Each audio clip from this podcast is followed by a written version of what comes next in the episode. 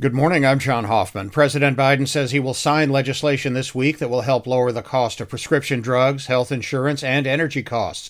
What Democrats call the Inflation Reduction Act got final congressional approval Saturday for the $430 billion package after changes to accommodate two reluctant Democrats in the 50 50 Senate. Democrats hope the bill will help them in the fall midterm elections.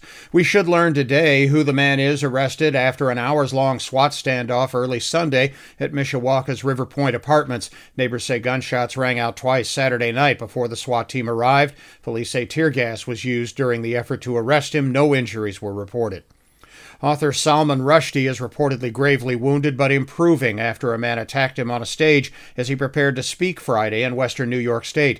The 75 year old has been living openly in New York for years now after spending more than a decade in hiding after religious clerics in Iran called for his death over a novel he published in the late 1980s. They said it was blasphemous.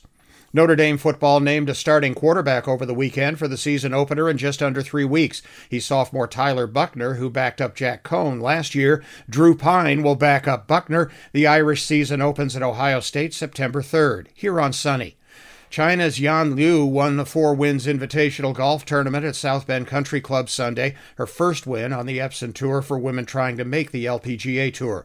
Baseball, the Cubs lost at Cincinnati 8 to 5, the White Sox won at home over Detroit 5 to 3, and the South Bend Cubs lost at Wisconsin 5 to 3. I'm John Hoffman on Sunny 101.5.